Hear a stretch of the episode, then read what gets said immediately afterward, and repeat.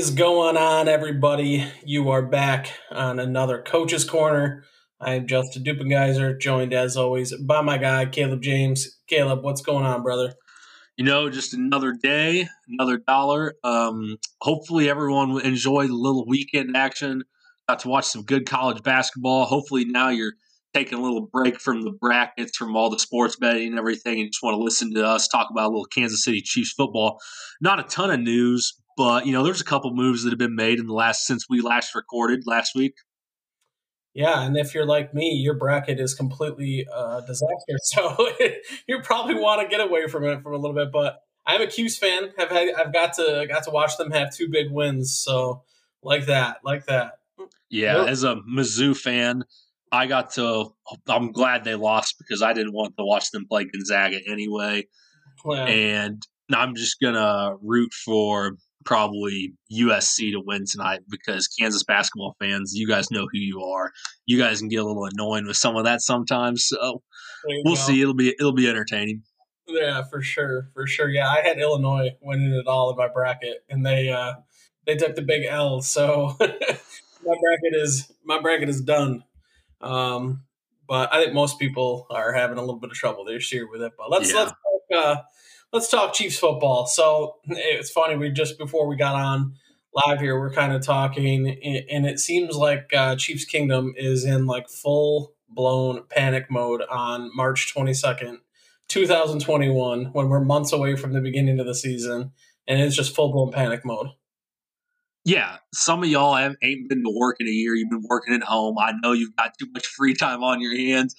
Justin and I, we haven't been that lucky lately. We got to go to work, but I hop on Twitter at my lunch, and it's just I got back off. I mean, it was like it was total meltdown for the like the fifth day in a row. And I think part of it is, you know, I think a lot of us become used to Veach making these giant moves. They made one like an hour into free agency, and they got Joe Thuney. They just had, you know, there's reports they were in on guys like Juju. Juju goes back to the Steelers. It's frustrating, but you guys got to remember, no one's ever won the Super Bowl from 317 to 322. You know, you can go out and get guys, but how well are they going to be able to perform in your system? How well are they going to adjust to a new team? That's the important thing to remember right now. So, yeah, they're not out here making a ton of big moves.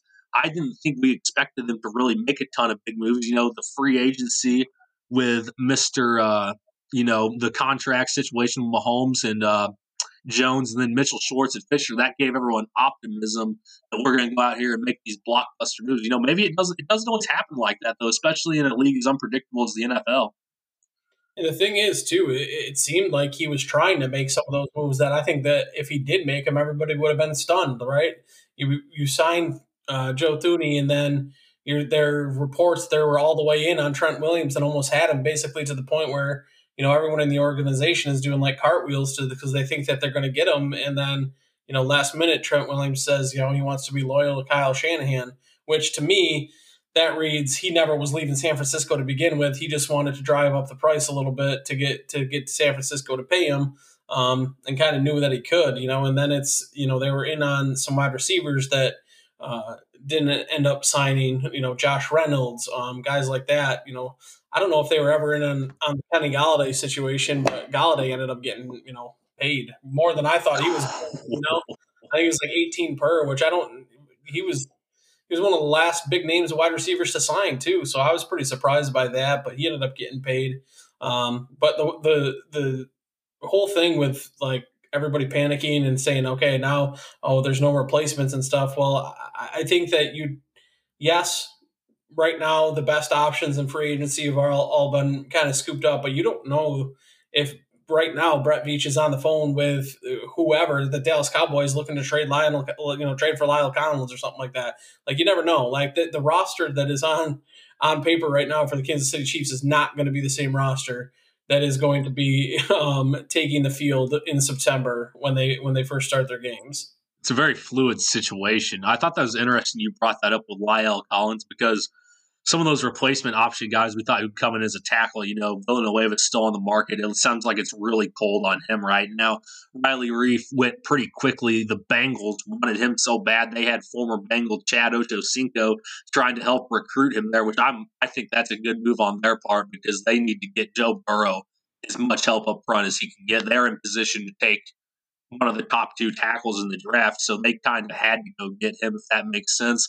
And they were probably going to be willing to pay him a lot more than the Chiefs would. But it's interesting you bring up those trade situations because it does look like the Chiefs still have a chunk of cap. Could do you think there's something in the works? Some possible things that have been floating through my head, or some possible options are, you know, you brought up two guys last week um, with uh, La'el Collins uh, tackle for the Dallas Cowboys, and no one, Cowboys are in really a state of flux. It doesn't look like with these big contracts they're paying Dak and Zeke, they're really going to want to be taking on too much of his contract. And then uh, the other one was Laremy Tunsil, who he's still has a pretty decently sized contract. I think he's one of the he's one of the highest paid offensive linemen in the NFL right now. Left tackle for the Texans. They're trying to blow it up. It seems like they're kind of team that would like to get that off the books. And then something else I was even thinking about is like I know we were all in on Allen Robinson. This is like a really outside thing, but you know, it could it be a tag and trade type situation?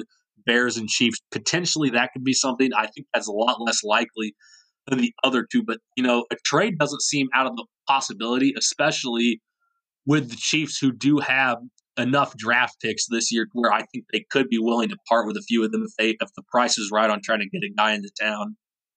Hundred percent, and like I think that last week when we had uh, Brandon Kiley on, he said it pretty pretty well when he said that generally speaking, if there's a weakness on the Kansas City Chiefs roster, that um, Veach likes to almost overcorrect to make sure that it's not a weakness anymore. You know, we talked in pretty in depth about how he flipped that 2018 defensive roster. Well, one of the moves he made was trading for Frank Clark, right? So right now you just come off a Super Bowl where you watched, you know, mostly backups, but you have your two older tackles get hurt. Um, you release them, and you think you have a replacement in place, and you miss out on him. So then now what? You have the 31st pick. To me, if you could go out and trade for a, La'el Collins or a Larry Tunsil using that draft capital, it's a no brainer to me. And like you said, right now the Texans, they I think they've signed maybe a record amount of free agents. They've signed like almost 35, I think, free agents to the roster. So they're completely going to overturn that entire thing. And and and with their situation now with Deshaun Watson having like 22 plus women having allegations against him of sexual assault, who knows what his situation is going to be like. So maybe they're going to be looking, hey, if I can get maybe the 31st pick and then, you know, trade some more pieces and try to get these draft picks, I can draft a quarterback if I have to. I can get younger pieces in there. I can start the rebuild with the new coaching staff that we have in place now. So I think the trade is 100% on the table. And I think if, if nothing else, we've got to realize how aggressive Veach is in trying to make corrections to the rosters when he sees that there's weaknesses. Yeah. And, you know, uh, Laremy Tunsil, he is a good tackle. He's a top 10 tackle in the NFL. He's getting paid a lot of money. He got overpaid, in my opinion, at least when he was going to Houston in general. Bill O'Brien, what are you going to do? He needed he that was like one of the first big moves he made was to trade him, which that's kind of why they're in a pickle in the draft because they gave all their picks to Miami for him. But you know, David Culley, their coach, and then uh Caserio, their uh, general manager, those guys, they've inherited a terrible situation. It's only gotten worse with Deshaun Watson. Those guys are definitely in win for the future mode. I don't see how they could possibly be trying to plan to win for now. They're just trying to get a lot of guys in there that are their guys. Now, having a cornerstone left tackle is a big part of any team trying to build and develop itself. So I could see them wanting to hang on to him just to, you know, if they draft a new quarterback to be able to have some protection for him. It seems like he could be on his way out, though, especially if, you know, in a season from now, they're just trying to loosen up cap and be able to go sign guys. He's an interesting player. Tunsil, he's never really reached the level of expectation I think a lot of people had for him coming out, but he's always been consistently steady. I would compare his play thus far in his career very close to Eric Fisher. He's a solid pass protector. He's not going to do anything great or blow you away, but he's going to be a guy that can go out there and start 16 games a season for you. And, you know, he's not going to give up too many sacks. He's not going to be a giant liability out there, though. Is the cost going to be worth it? It depends. If they had him, he'd be here for the next three seasons to back it up. It would just be one of those interesting things. And I think that's one of the things people don't realize is things are in such a flux right now in this time because we're past the big free agency frenzy and now we're into like the pre-draft free agency. So they're just trying to find value guys at this time. not really a ton of options left on the market at the tackle position. You know, we mentioned Villanueva. Are they going to be willing to take him or even like a Russell Okung and, you know, probably have worse performance than Eric Fisher gave you last year, but it'll be cheaper than going after a guy like that and kind of buy them time to be able to get another tackle ready here in a year or so. Those are going to be the interesting things that we look at. I thought it was also interesting though that uh, those guys uh, Oh, what was I going to say? Oh, yeah, Mike Rimmer's contract came out. And there's been some discussion about that because his agent said, I'm here to start. And I think you and I both agree that contract isn't screaming starter money. That contract is screaming, I'm the sixth man who could play guard, tackle, and even center in a bench. I'm here to be a backup. I'm here to compete with Lucas Niang a little bit in training camp, and that's what I'm here to do. I think they brought him back in the exact same role they did just because they're familiar with him. Yeah, that's first of all, whatever the agent says as far as starting roles has zero weight on anything and any decision that's being made. And again, you look at the money; that is that is a backup swing tackle money, in my opinion. If they yes find him to be like a long term like solution, he would have been making way more. Um, now, the other thing that we I want to just kind of talk about here, you, we mentioned La'el Collins.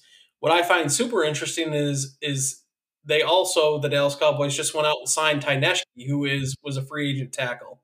So now they have Terence Steele, who was a rookie last year that started in place of Collins when he was hurt.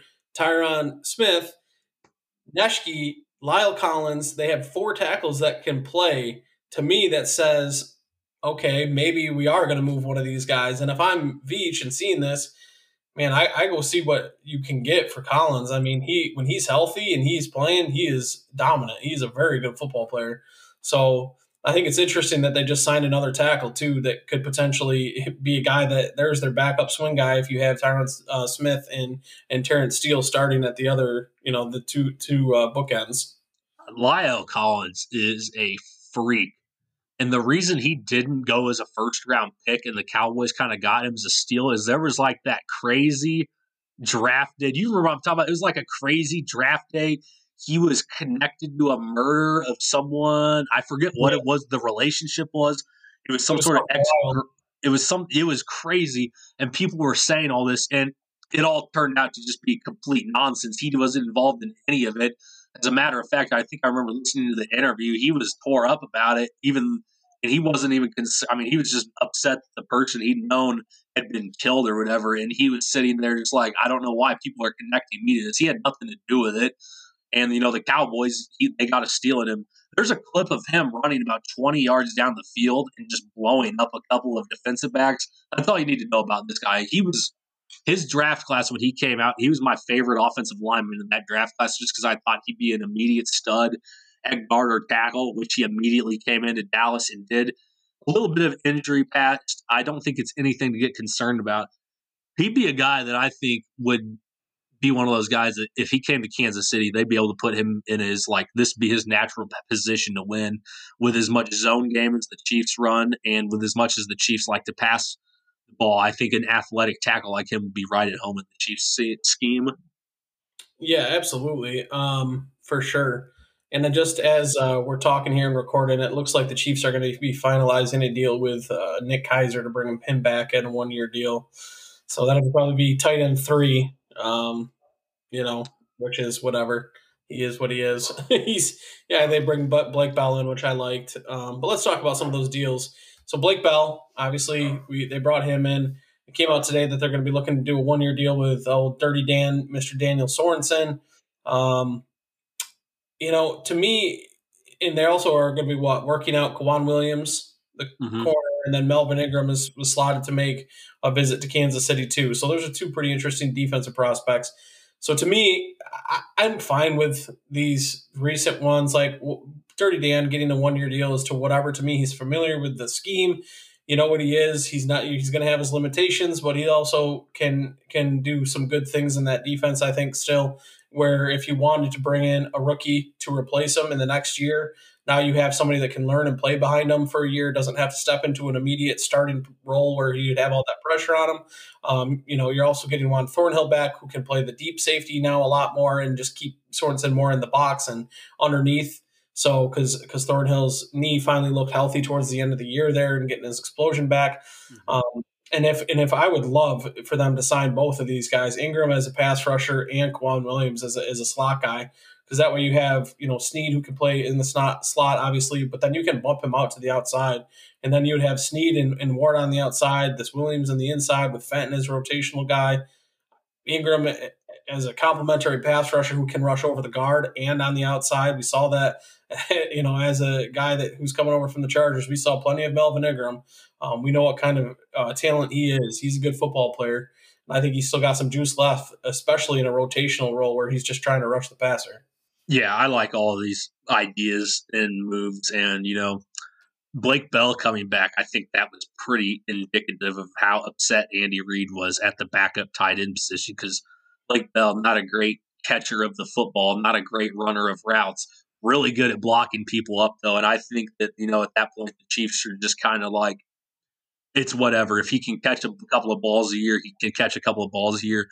But it, that that just shows me Andy Reid is so invested in the Chiefs running the solid twelve personnel or solid two tight end sets to be able to kind of run the ball effectively and help loosen things up That he's willing to just put a guy out there that everyone knows what he's going to come in and do just because he's so effective at it.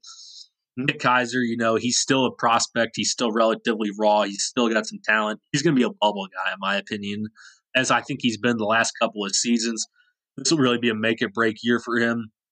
Sorensen back, you know, everyone hates him sometimes, everyone loves him sometimes. He's steady. Okay. He's going to come in. He's going to do his job. He's going to be in the right place to make the right play at the right time. He makes timely plays. He's pretty much made his entire career in Kansas City on making timely plays, big time plays in big games. That's always nice to have. You've got to have a guy like that. And I think he is one of the most well respected Chiefs in that entire locker room. He's a leader of the team. He's a guy that Spags wants to be in the secondary with the Honey Badger, calling things out. And as far as them uh, looking around at those guys, uh, Williams he could come in and be a slot guy that can play every down for the Chiefs. I think their end goal is to play Sneed at the outside. That's something we've talked about a little bit in the past. And here is Sneed looks dominant in the slot. We thought he was there though to just take it because he was good enough to be on the field. They had to find some way to get him out there. And you know, with Breed and Breeland and Ward out there, they really like those guys as their outside guys his body type, his build, though he's a taller, longer guy, he looks like he's going to be a fit to be the outside for the rest of his career. And then with Melvin Ingram, you know, I think that adds another pass rush element for the Chiefs. He's still not a schmuck. He's had his injury problems. They'd have to be able to go in. I think they'd rotate him and Danna pretty equally to start the season. We'll probably see more Ingram later on if it can happen. You know, obviously that visit is big. I assume he spent his entire career with the Chargers and they're going to let him go. He's probably not too happy about that. That they're starting to kind of try to get their stuff turned around. He's not going to be a part of it. Well, come on over to your rival and you know come play against the Chargers two times a year. Go terrorize Herbert a little bit. He's not like a long. He's not like a long athletic pass rusher. Kind of funny. He doesn't really fit Spags' mold for a guy. He's a straight power rusher. I mean, when he gets under your pads, gets your leverage, you're going to go backwards. We know what kind of guy he is he's going to just battle you. He's really a pretty solid run defender. Also, uh, he's got the size to play a, a, defensive end with his hand in the dirt. I think it would be a great pickup if they were able to get him or Williams. Yeah, for sure. And I like the idea of, you know, if Ingram just being a pass rushing specialist, come in, play 30, 35 snaps game, and your job's to rush the passer. Like you said, they got Mike Danna who can play first and second down. Like he did that well as a rookie. Like he showed he was able to step in and play as a rookie um, on those situations. And then you know you think about if you want to do some sort of pass rushing package where you have Frank Clark on an edge, you can put Ingram over a guard, you put Chris Jones over a guard, you can put Taco Charlton on the edge, or you could have Turk Wharton on the inside with Melvin Gordon on the edge. Like now you're getting into some situations where you can play some games with people, right? You can do some stunts and twists, and you got some four or five athletic guys that can get after the rusher, which is huge, right? We saw what what getting after the quarterback does to Kansas. You know what it did to Kansas City in the Super Bowl when you can only when you only have to rush four or five guys. You can play coverage and, and you can force you know force the offensive's hand a lot of the time. So yeah, I'm about it. I like. I that. like it. I like it a lot. And then you still have room to even draft a young pass rusher, maybe like uh, Patrick Jones out of Pittsburgh. Let him chill out for a little bit. Let him learn behind uh, Frank Clark and Ingram. Let him kind of You know, and then we got Taco Charlie. The defensive line is going to be a strong suit for the Chiefs. It's, I think it's a moniker of Brett Veach. He wants to have bigger defensive linemen who can do a lot of things and cause a lot of havoc. It's something Spags has been notorious for since he's been a DG or uh, a DC in the NFL. Is he wants to have guys that can rush the passer. He wants to have bodies in there that can play the run. And you know, if you look at the Chiefs, their defense is pretty much hedged between the secondary and the defensive line because those are the two most valuable positions on defense is that like edge rusher and secondary play those moves are going to be interesting but everyone just keeps freaking out about all this i'm like we just got to give it a little bit of time here i'm like 2018 veach came in and it was pretty obvious what he had to do you know he get a lot he gets a lot of guff for the breeland speaks pick that whole first draft he had very average. There's a lot of teams that draft like that every season. You know, there's a reason the average NFL career lifespan is only like a couple of seasons. There's a reason why most of the guys that get drafted are barely even end up playing in the NFL. It's because it is so hard. When we look at the positions that Brett Veach has had to draft, guys that have had to come in and be starters day one, and this year, that would probably be an offensive tackle or maybe even another cornerback you look at guys like that. Derrick Nnadi came in in in the third round pick that he had to play day one. The Chiefs had a bad need for that nose tackle that can plug the run, play in and play out, just because they were so horrible at playing the run from 2016 to 2018. He came in. He's been one of the best two down run stuffers in the NFL in his time. You go and you look at uh, Juan Thornhill. He came in and set the league on fire he finally started to get his legs back under him last year. He looks like a home run of a pick. And then you look at this past season, you know, Clyde had to come in and be, they knew he was going to be the guy right away. And Sneed comes in and he just, he, everyone's expectations of him exceeded and then some. And the Chiefs knew they were going to have to play him. You remember before the season, we were like, we're about to have a rookie out here at secondary. I'm like, this is a little nerve wracking. We're about to have a rookie corner out here and they just they trusted it. They were confident in it, and he was become an excellent player. You think that Veach, those guys that he knows he's going to have to play or have, they're going to have to have in the game early. You think those guys he probably they probably invest more time into scouting than you know maybe a guy like Willie Gay who they know they could sit for a season and let him learn a little bit more? Yeah, I, I, I think that would make a little bit of sense, and I think that Veach in general is just a guy that he he just he does his homework and the scouting department and you see and i think that it is a testament to how good the front office is when you see how good they are at signing like undrafted free agents and how many of those guys can make their roster and they're constantly good at that. So to me that means these guys are just tirelessly working to try to find the ways to build the best roster they can. Um, and, i think there's no question in my mind that that's what they're going to do. Like I, I don't think that the team that they have right now on the offensive line is is going to be what we see coming out for the first game. It's just not even into training camp. I think they're going to bring people in. And the other thing you got to remember is there's still going to be teams that are going to be releasing people, right? Mm-hmm. There's still going to be there's going to be cuts. There's going to be all this stuff that's going on. Excuse Bless me. you. um, so I like we signed uh, Osemele last year on July 25th. Like I saw that tweet today. We signed him on July 25th, which to me that's okay. He came in was playing outstanding in the first three games before he got hurt. Like they're good. They there's no there's nothing saying that they can't find guys later. I'm now. Do you want to bank on that? No, not absolutely, absolutely not.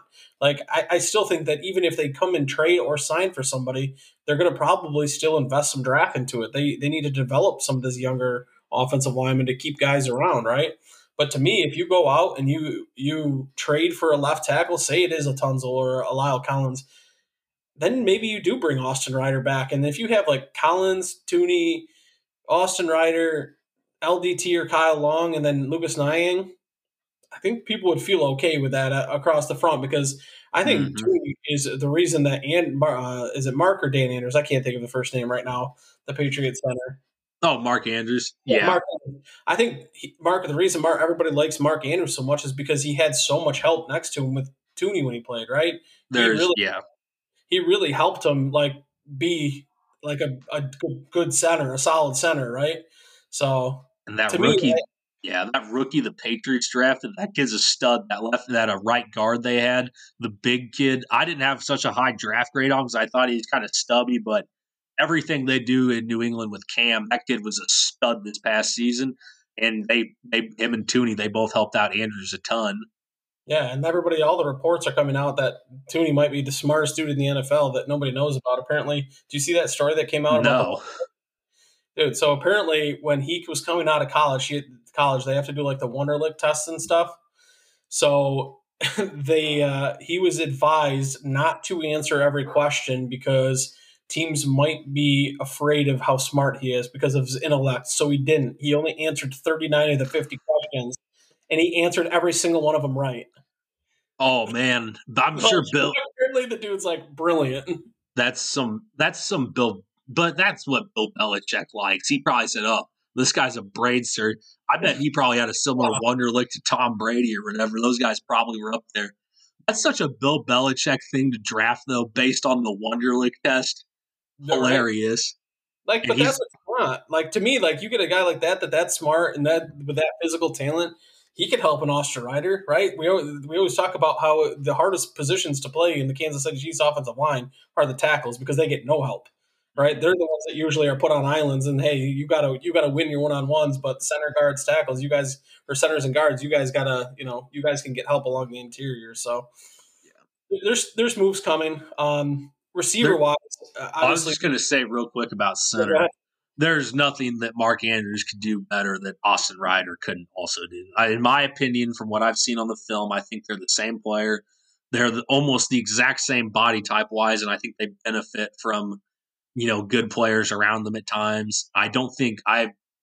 And the Patriots wanted Thuney back. It sounds like they just weren't willing to go as high as the Chiefs were to get him, and then they bring back Andrews after the fact. That's pretty telling to me at this point, especially because the Patriots had money to spend we'll see. Um, I also think an outside person to play center. This is just something I theorized on. Could LDT possibly snap the ball? That'd be something we might want to keep an eye on because you want to talk about being a smart guy. He's a doctor. He's smart enough to maybe figure it out if he needs to. We'll see. I, I don't think that's going to happen. But I'd say he'd be an eye to keep a, a guy to keep an eye on out there. But mm-hmm. what were you about to say about the secondary? Because that's kind of another interesting point with all this we're getting into. Yeah, just secondary and wide receiver seem to be the other two positions that they're really been targeting in the free agency and stuff. Um, sounded like they, they were trying to get in a little bit on Kenny Golladay. Sounded like that they were in trying to get it on Curtis Samuel. Sounded like they were trying to get it on Josh Reynolds. Um, do you think that they take a look maybe like T.Y. Hilton, somebody like that, a veteran guy that might be able to have a little bit of juice to rotate with a Mecole Hardman, a Byron Pringle type? You know, I wouldn't mind that at all. I think he'd be another guy that – can come in, catch passes. You know, he's obviously been around the block a few times. The stuff with the wide receiver is interesting though, because you know I think we thought these guys would want to come in and take a cheap one year prove it deal. Not so much the case, and I think it all goes back to the thing we are talking about. When we're trying to look for that third receiver, we don't want to go out for a guy that's going to cost too much money because he's still only going to have you know, less than half of the total offensive production. He's going to have less targets than Tyreek Hill and Travis Kelce. He might even have less touches or looks than Mecole Hardman this season coming up, just based on how the Chiefs like to use him. So it's interesting to me that these guys, I think the NFL is kind of catching on to that because, I mean, it's very rare you see two guys in an offense do what Hill and Kelce did. And everyone that watches the Chiefs, it's no secret. These are the guys Mahomes wants to throw to. And you know, people say, well, he might he might go to them too much. Does he go to them too much, or are they open so often he'd be stupid not to? That's kind of what I think you're thinking at here. And you know, everyone wants it to be the Sammy Watkins situation. Everyone wants it to be that easy. It's not that easy. At that point in Sammy Watkins, when he came to Kansas City, his career was up in the air. He was so hurt so often the Chiefs needed him, and he really needed the Chiefs to help his career and prolong what he was doing. We saw glimpses of it in 2020. He was hurt. Last season, we saw him play about as good as he will ever play on the Super Bowl run when he really did step up and be that third option. You know, he had kind of a quiet offseason out or regular season outside of that big game early versus Jacksonville. And then he tears it up against the 49ers and the Titans in the Super Bowl. And then this year, you know, the injuries they caught up to him again, and he just he couldn't get right to play. He wasn't right the whole season, and he's visiting with the Ravens now. Not every situation is that. You know, Kenny Golladay, Curtis Samuel, those guys are healthy now. Those guys can play a ton of snaps now. You know, and I think in those guys' eyes, they're probably like, because you know Kenny Golladay can go to the Giants. He could be his number one guy for Daniel Danny Dimes. Curtis Samuel is going to go and be the number two, if not the number one option for the Washington football team, who might be looking to add a young quarterback, to have a reliable guy in Fitzpatrick there now. He's going to look. He's going to have more targets than he would in Kansas City. Now they might not win as much, but it's that point in the season where those guys are probably trying to convince themselves. They're like, "Nah, what we can do, we, we, we're going to build ourselves into a contender." Even though it seems the clear cut way for those guys to try to get a ring would be to go to Kansas City. I think those guys are just worried the production is not going to be there. Yeah, and these guys, these are guys that their their contracts were not like huge, right? And even like Juju Smith Schuster, who signed back with Pittsburgh, who reportedly Kansas City was looking to go after too. He took you know a huge pay cut to to go back and be with Pittsburgh. But I think a lot of it is again like they don't want to be that number three guy where they're not going to get all these touches where they're probably going to get 50 or 60 catches for, you know, 500, 600 yards, and that's it. And, you know, that's kind of the argument I've always made with people that, um, and we've talked about this at length with the CEH thing and the Mecole Hardman thing was like, oh, they got to have better production. They got to do this. They got to do that. It's like, well, you got to understand how they fit in the offense. Like, what is their role in the offense? Their role isn't to be, you know, an 80, 90 catch, you know, wide receiver or a, you know, 25 to 30 carry game guy as a running. Like these guys are in there to be ancillary pieces to the Mahomes to Kelce, Mahomes to Hill. There's a reason that Kelce and Hill are the guys that have gotten um, the long contracts and the big money. Like these are the studs. These are guys that have been as productive as we've ever seen in NFL history. Like to me, you you you've got to understand a little bit how this offense goes. Like, oh, Mecole Hardman needs to be more of an X. It's like no, Mecole Hardman to be what he is in this offense, where he fits in this offense right now. Like, okay, maybe next year, this coming year, he takes the next step, but he's never really even been asked to do that, right? He's never been half the time they're lining Kelce up as the X, as the solo receiver on the on the backside of trips.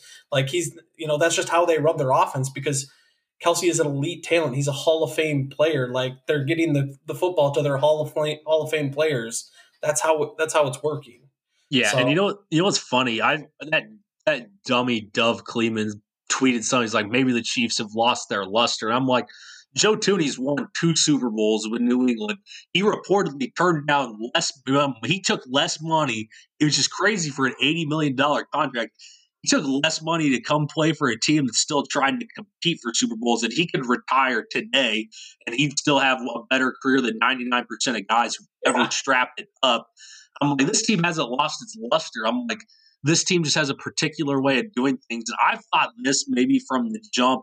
I know I really wanted them to go after guys like Curtis Samuel and Golladay. Obviously, it wasn't in the cards, but it just seems like that third receiver position is going to be a guy that they drafted. And that's my position, you know, if they're looking for that traditional X, there's a lot of them in the draft this year. You know, these guys aren't, you know, like these guys aren't dumb.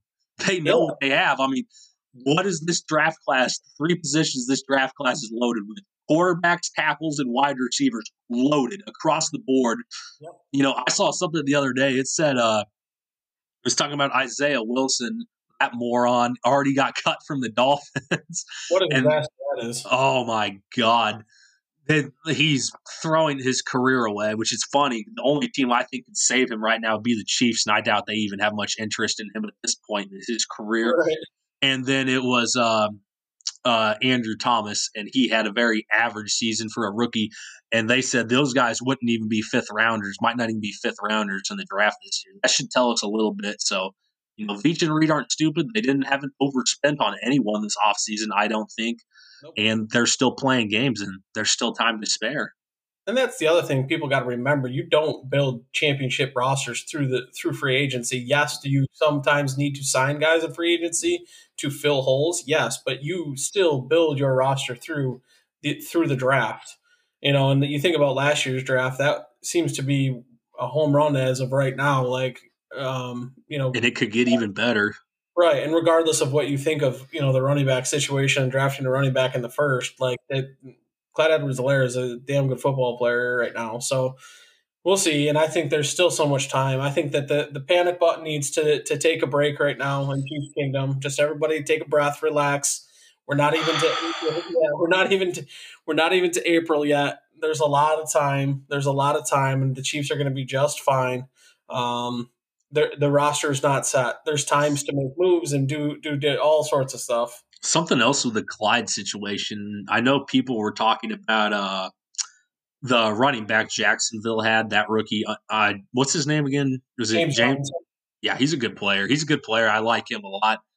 Was Jacksonville particularly good at anything outside of handing him the football last year, though? No.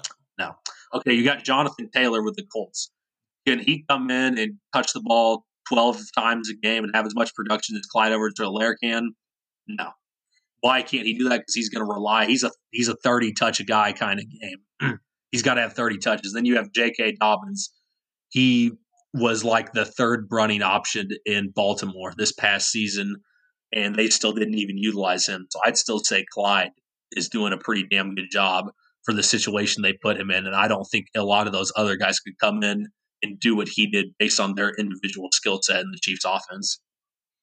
I'm right there with you, buddy. I'm right there with you, but we'll keep fighting the good fight for CH.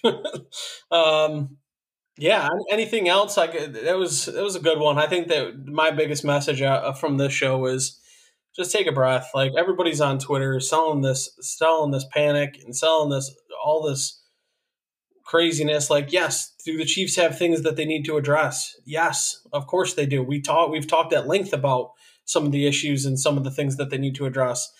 Can they still do that? Yeah, it's March twenty second. They have a they have time. They can trade. They can draft. They can do uh, sign some veteran free agents who maybe not will be great, but they can sign somebody until to hold a place for somebody else. At the you know, there's so much time. It just don't panic right now. Let's see yeah. how things play out. Let's see what happens. And I got something else to say. Uh, how much improvement through free agency have the other teams in the AFC made? Are we really terrified of any moves Buffalo has made? No. Are we terrified of anything the Browns have done?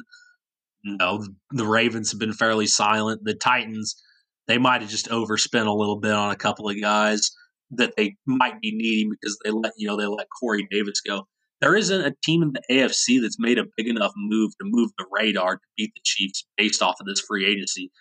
Teams that have been spending money in the AFC are a team like the Patriots, and there are still a ton of question marks about how their offense is going to perform, and they had a ton of cap space.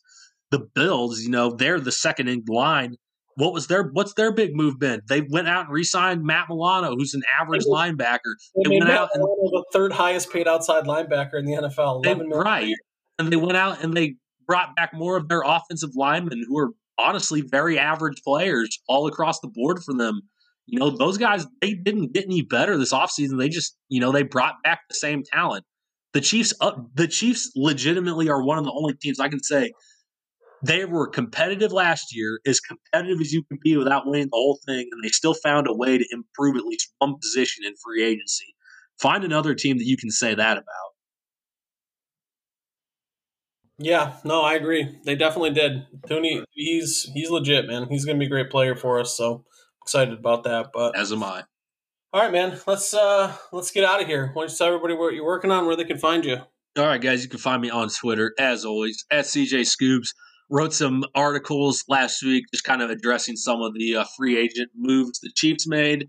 I wrote a little film review on Joe Thuney, did some voiceovers for him and Kyle Long didn't even really talk about Kyle Long. He could be a home run pick for as cheap as they're about to have him on this season. So yeah, go check it out. You know, draft season's here. We got a big draft project we're all working on.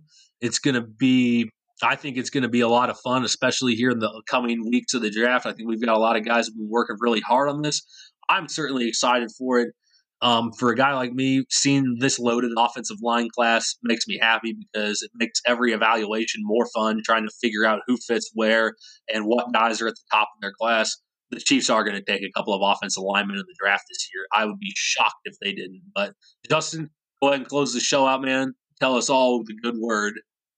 Yeah, dude, you can find me on Twitter as always, jdiz1617. Um, my, I'm crazy right now. I'm with, I'm coaching. We actually have high school football going on right now in New York. So I'm coaching that and doing all this. So my writing's not happening as much, but I have this podcast. I tweet something out every once in a while. I put a nice little clip for all the Mecole Hardman haters running a uh, little out route in the Super Bowl and just cooking this dude. So, um, little tidbits are here and there coming out on Twitter. So make sure you're, you're, finding that. But we appreciate everybody being here. Make sure you're heading over to Arrowhead Live, guys. The store is there. Tons of podcasts, tons of articles like Caleb's and everybody else's.